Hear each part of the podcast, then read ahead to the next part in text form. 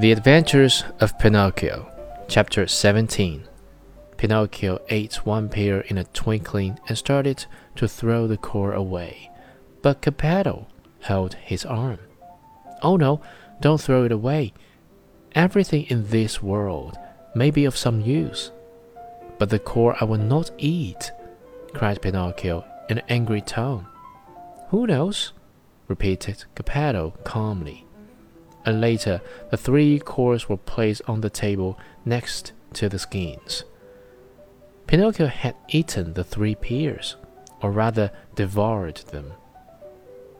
Then he yawned deeply and wailed, I'm still hungry, but I have no more to give you.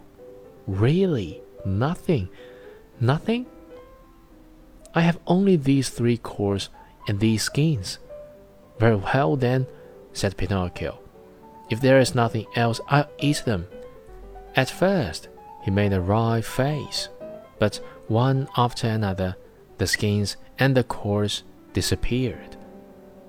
Oh, now I feel fine, he said after eating the last one.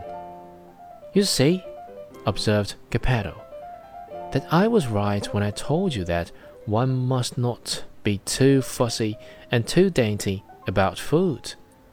My dear, we never know what life may have in store for us.